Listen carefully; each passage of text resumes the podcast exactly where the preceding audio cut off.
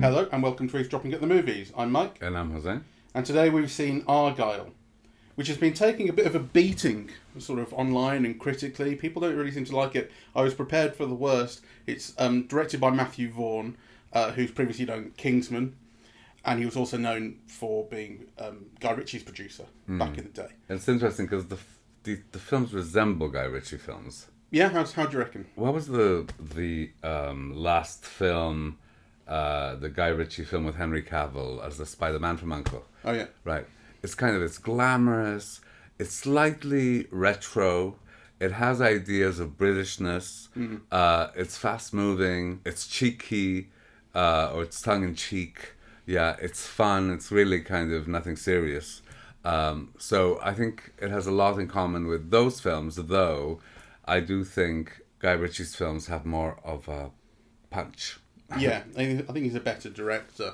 Um, although I do think for someone who you know began producing and has moved into directing, I do I do tend to I, I kind of I think I go into Matthew Vaughn films thinking they're not going to be very good, and I end up having quite a good time, and that was the case with this one. And there is something more to it than certainly there's something more to it than everyone is responding to.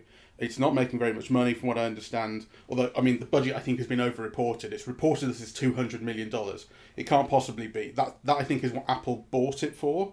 It's not the same as what it cost to make. Um, still, it doesn't look like it's going to make very much money, and it's taking kind of a beating. So let's say briefly what it's about.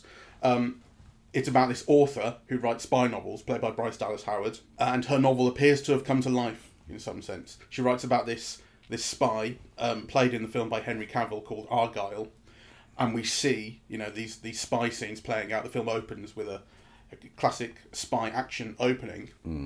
There's all sorts of you know kind of Bond and, and Man from Uncle and things like that going on.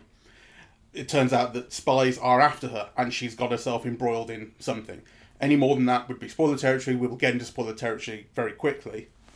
Um, I I I was pretty charmed by the whole thing, more than I expected to be. You know. Um, I think it's a mess. I thought it was too long.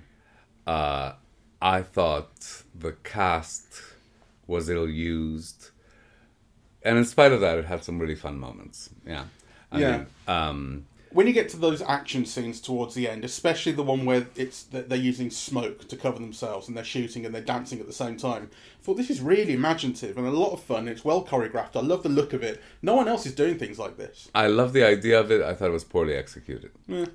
Um, And the I, I love the skating bit. Yeah, skating was that great. was like thrilling. Actually, it was so much fun.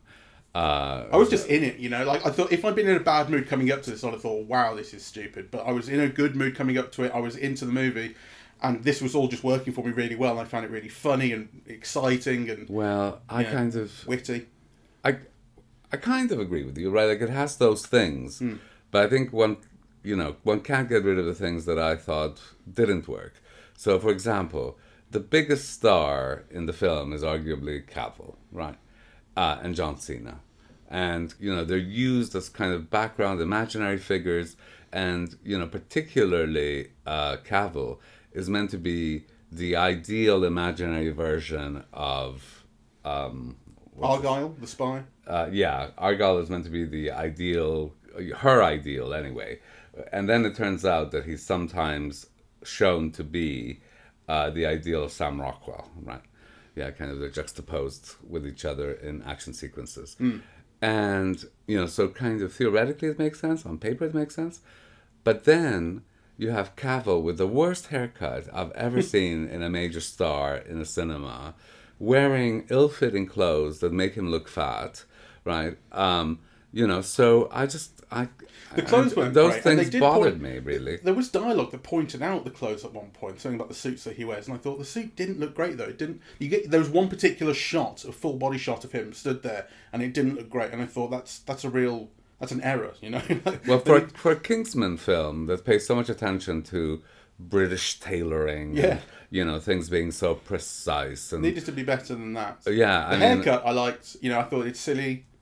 Liked it. I didn't. I thought it made him look unattractive, and it's a really bad haircut. Yeah, that's Uh, great. Well, not in terms of what he's meant to represent. It's not great. Yeah. You know, you might enjoy, you might get a kick out of seeing Henry Cavill look ugly, but I don't think you know that's ugly. not what the film is meant to do with that. I don't think he looked ugly. He looked kind of daft. I mean, the film is not just parodying or kind of building on kind of Bond and spies, although it's mostly doing that. There's an element of kind of 80s action in there as well, and that haircut comes straight from that. You know. No '80s film star looked as bad as Henry Cavill does in this movie. Well, okay, whatever. Um, I don't think it's a minor point. Um, I don't. Th- I don't think it's a minor point. I think it's it's part of what's wrong with the film.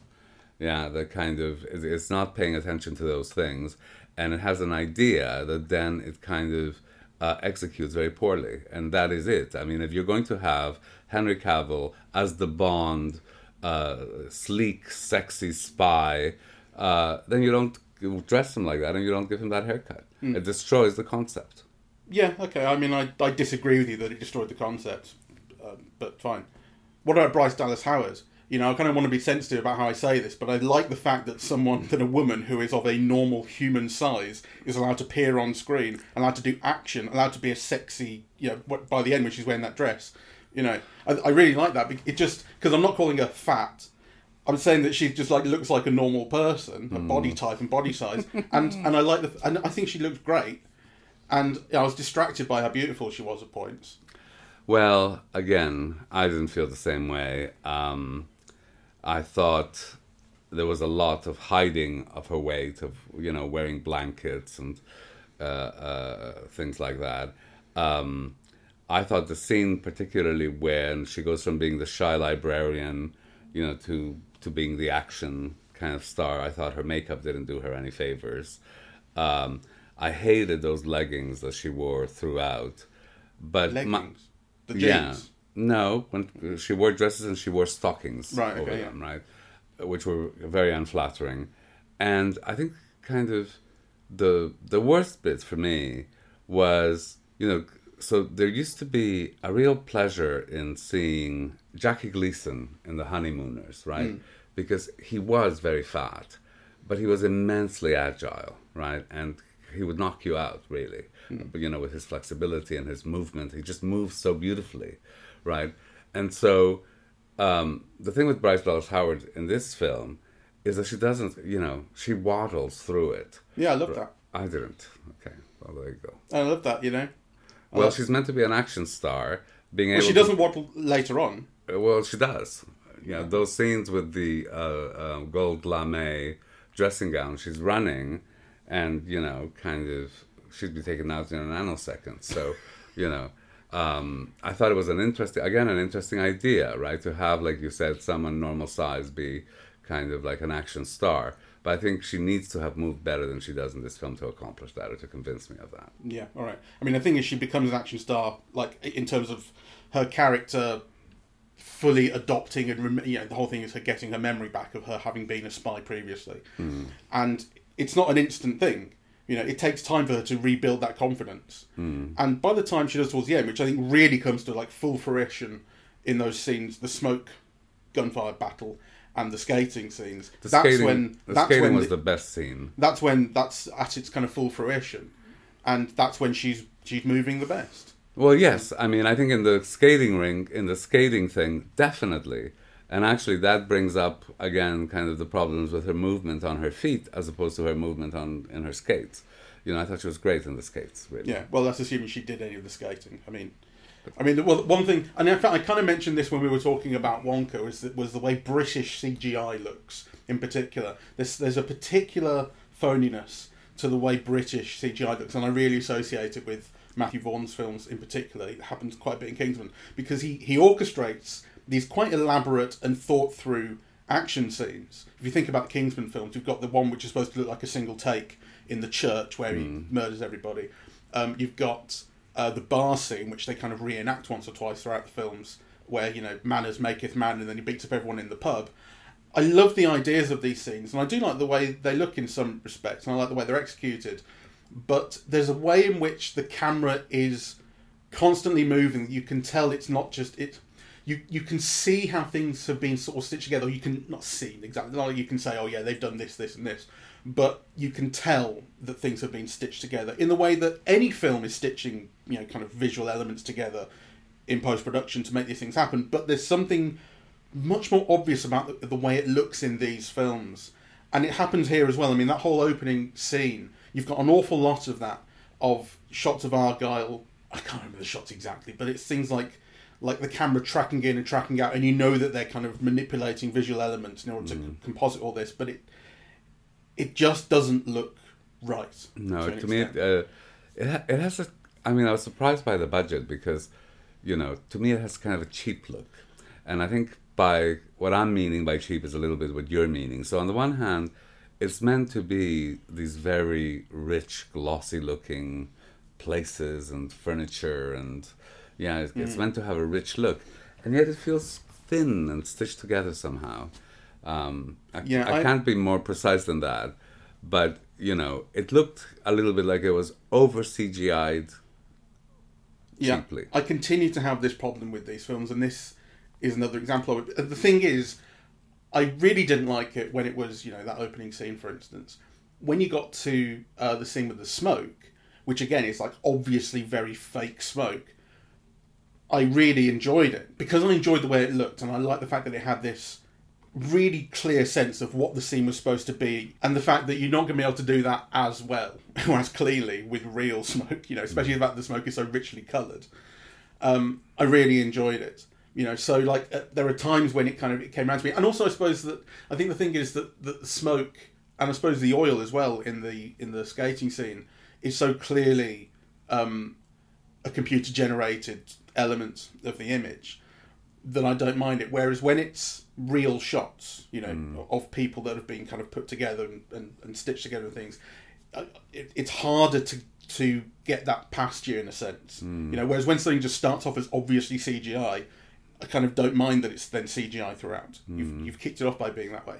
And I- I kind of, you know, I also. I, did I did I mind the fact that the cat appears to never be a real cat? It's constantly CGI. I, I that I didn't mind. You know, maybe it's okay again that the cat is just like, even when it's not doing stuff that you would not put the cat in the scene for because it's too dangerous. You know, so obviously you're going to to insert a digital model there, but like it's the cat jumping up on the table and and you know Sam Rockwell playing with it. Like you don't need to have a computer generated cat for that, but I think they did, and maybe that's okay. You know. Yeah, it must have been, and I didn't mind that at all. Actually, um, I thought. I mean, it's interesting what you're saying about the scene, the shootout with all the multicolored smoke, because I love the concept and I love the look, but there was something about the movement that felt a bit jiggery. You know, the movement of the actors that wasn't precise and that it felt like I love the idea of it, but I just wish they'd taken greater care, yeah, and kind of brought out more qualities in their concept, yeah, that kind of were there to be to be brought out. It kind of, you know, it lacked a certain precision and elegance, really, even though the concept was was great, um, and and I liked the scene very much. I, but I also thought it's kind of, you know, it's not quite right, and you know, that's maybe something about um, Matthew Vaughn's films uh, in general, really. I know what you mean, but I, I, that concept is really strong for me, and it works right. And, and the idea of you know this this kind of basically a love scene. You know, you end up with the smoke in the shape of a heart, and they're dancing romantically through well, romantically, um, but they're, they're dancing together. You know, kind of in a in an orchestrated manner. They know what each other's doing, and they're fighting together. And then they and they then incorporate you know murdering lots and lots of henchmen into this. I think it's just a wonderful idea, and I do like the way it's it's it's played, and I found it really funny. You know, I mean, I was laughing through it, and in fact, I was. Uh, Sam Rockwell really made me laugh pretty much throughout. I think he's such a good actor. He is such a he's, good He's actor. got a great presence in this. I, I like. Um, I like the transitions the film does in the kind of early section when you don't really know what's going on, and Ellie, the um, Bryce Dallas Howard character, is is finding herself in over her head, and when she sees this action taking place in front of her on the train and in that room, um, you switch back and forth. You know, she imagines uh, Henry Cavill, Argylle, in the place of um, Sam Rockwell's Aidan, and then you know you, you kind of you switch back and forth, and it's done with blinks. You can see from her perspective the camera like it, it blinks in front of you, right? It goes black and and switches actor. And you know, I like the idea. I think it's executed quite well. And then what I really like and what made me laugh is how she imagines Henry Cavill he's always looking at her for one thing. Like it's the action, like he's doing the action for her. Cavill's very good also at Yeah. playing that up. really. and he's aware of her and he's doing it in it with a, you know he almost has a smirk on his face the whole time he's very competent and so on and then you'll cut back essentially to Sam Rockwell and he's getting the shit beaten out so he's doing effectively the same thing but he is like he is not sort of suave and smooth and stuff because he's actually getting the shit beaten out of him and he's not fit you know what I mean mm. like there's that shot where he he gets exploded through the wall by the grenade and he lands in the chair and Cavill lands in the chair and he's quite smooth with it and you cut back to Sam Rockwell and he's got this ridiculous look on his face because Yeah. he's just been exploded by a grenade I thought that was very good. I think that's re- it's really funny. I really enjoyed that. And But- Sam Rockwell, and then he dances, and I love. I mean, you don't see much of it, but I love the way he dances when he's luring her onto the dance floor. Sam Rockwell is a wonderful bad dancer. He's so free in all his films. He does it a lot. He's a very funny free dancer. Well, I thought part of the problem with Bryce Dallas Howard as an action star was also indicated by, you know, that um, the way that the dance was filmed. You know, because it's all upper body. It's like you know, you never really see her move until that last shot where she's got her legs kind of, you know, when she's up on his shoulders. Yes, uh, splayed out. Um, but you know, that's that's that's a scene of movement in which kind of you barely don't get. Well, you don't get to see the movement. You get to see the the last bit of, of each movement. Uh, and I thought kind of so much of, of it in close up was a mistake. I'm trying to think of why people are being so mean or dismissive or whatever to this film online. Because I think if you if you let a lot of things go and just allow the film to be kind of a mess and kind of wacky, which I think it is, um, I think you can really get into it as I did. And I wonder whether people are getting so so obsessed with the reality, quote unquote, of what the film is telling us. So basically, there's a whole question throughout of who is Argylle, and this this question kind of keeps coming back because although it is if ultimately established that uh, Argylle is Ellie Conway and her real name is Rachel Kyle, so R Kyle, and that's the that's the reveal, which I don't mind. I, I don't mind a you know a, a silly name reveal sometimes.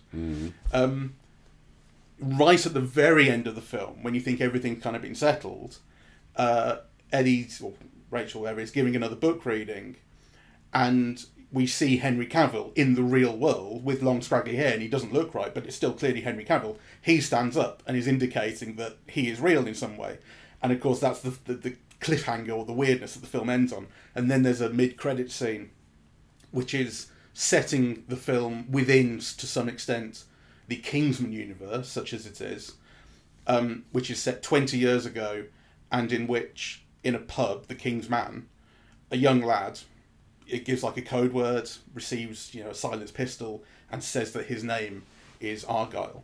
So there's some reality going on here somewhere along the line. Um, and I think people are getting very obsessed with that. You know, it's it's a real kind of hangover of the MCU and that sort of thing of like what you know, how is this all going to tie in and what's the reality and what does this plot detail mean and so on. That I think a, a kind of a looser viewing of the film doesn't bother you. It, it doesn't bother me what the reality is going to be. Maybe you know if they make another film, if it's all revealed, if it's developed, I'll see it and not whatever. But I'm not going to obsess about it until that happens. Well, the thing is, it's a very derivative film. Yeah, right? hugely. You know, so uh, you were mentioning earlier uh, A Kiss, The Long Kiss Goodnight, The Long Kiss Goodnight. which you've just been watching. Yeah, uh, it, it borrows a certain premise so that the amnesia, the secret agent, yeah, the Samuel L. Jackson you said. It's also very much romancing the stone, yeah, where Kathleen Turner is this kind of novelist who fantasizes, you know, her ideal romance. And um, it just feels kind of derivative and cheap, really. It's hugely derivative, but I really didn't mind that. Yeah, well, you know, kind of. I think the reason why people are being so hard on it is that it's derivative, that it has a kind of a cheapness around it, right? And that includes the cast, I think, because, you know, on the one hand, it's an all star cast, but it's a kind of a low wattage all star cast. yeah, it's kind of Bryan Cranston, right? Um, the one I like best was Sofia Boutella. He, you know, the thing about Vaughn, I suppose, at this moment is that he is beginning to have a world people by these characters. Yeah, Sofia Boutella, uh, Samuel Jackson, uh, etc. And and again, the look of it, it aims to be slick and glamorous, but it isn't quite. it's a bit kind of tacky looking. I So- sort of know. I think that's a little unfair, but I do know what you mean. Um, Tacky, I think, is a little too much. Well, you know, I'm just following up on your point of why people don't like it, and I suspect, and the length, bloody hell, it's long. How long is it? I wonder because I um, didn't feel it was long, and this is something that I think it's oh yeah, it's two and uh, two hours twenty. It's long. Yeah, but I, I didn't feel it. That's the thing, and maybe that's another thing is if you're into it, you don't feel it, and if you're not into it, you do. Yeah, I Um, kind of. but I do think that. The, so it's interesting. Is the film a parody of the things it's showing, or is it actually doing it? And I think what's interesting is that it's kind of both, and the fact that it doesn't flag up quite obviously that it's spoofing to some extent what it's showing you is I think something that people are then taking a little more seriously than they otherwise would. For instance, you got the scene where Catherine O'Hara and Bryan Cranston reveal it is revealed that they're not her real parents and hmm. they're in fact the big baddies who we're going to have to deal with. And when Catherine O'Hara has a you know puts a gun to Bryce Dallas Howard's head and then says lines like I can't hardly remember what they are, but it's something like "I will enjoy killing you," something like that. It's like it is so over the top. It is such a silly, spy line. She's that, great. Then I thought, okay, this is obvious parody. It's very funny. We're not, although we are meant to take this seriously insofar as the film is actually showing us this plot development. It's also silly, and the film kind of knows that it's silly and, and spy movie-ish. And I think the fact that it only does that a little bit and doesn't go full throated on the the parody means that people are kind of thinking it's just a bad spy movie instead of a, a knowing parody to some extent. I don't know because the thing is, it's part of the Kingsman universe. All the Kingsman films are spoofs, so you know why people wouldn't expect this to be a spoof. I, I, uh, I But I think they the surprises same. me. I think they the same are they spoof elements, but they also build on them. I think those films are genuinely trying to excite you with a spy narrative. I think the first one tread that line much better than this one does. yeah, no, know. fair enough. Um, so But I think that's interesting, and I think that's something people aren't responding to. And I think actually that's more their fault than the films for for just being Oh, a little unfair no, to I- it. I don't know. I mean, I think you know it's a mess of a film. Is what? It's a mess of a film. I think. So it's not it's not people's fault that this kind of really long spoof with great ideas that are not very well executed is like a you know. I didn't think it was a mess as much a as trial to watch. I didn't think it was a mess as much as anyone else. That's the thing. It's like I, you know, I, I, I wouldn't then go and say it achieves everything it means to with perfect clarity or something like that. You know, I wouldn't say that either. But I don't think it's as much of a mess as you think. I think it's kind of the film it need it intends to be. Um, you know, um, the fact that it has so many twists and they can they keep on coming. I think is part of that. Is it a parody? Is it not? It's kind of it is genuinely giving you twist after twist. Hmm. But it's also parodying the fact that these films are full of twists. Hmm. I mean, you know, I did enjoy quite a, a a lot of things on it. You know, the moment where John Cena picks up Dua Lipa from the motorcycle, the fight on the train, uh, that uh, fight sequence with the neon smoke, and the skating scene. I, I, you know, I very much enjoyed all of those. But the film also lost me at various times. Yeah. Um, and I did kind of look at my watch, really. Uh, I did find it long. Um, so, I think there are definitely times where it could do with a little less exposition. Um, there are one or two points where it's handled. fa- So essentially, the point where um, it is revealed to her who her original uh, real identity is, and then you get Sam Rockwell having to deliver quite a lot of dialogue to get this through, and it, it you know it takes a long time to do that, and it feels.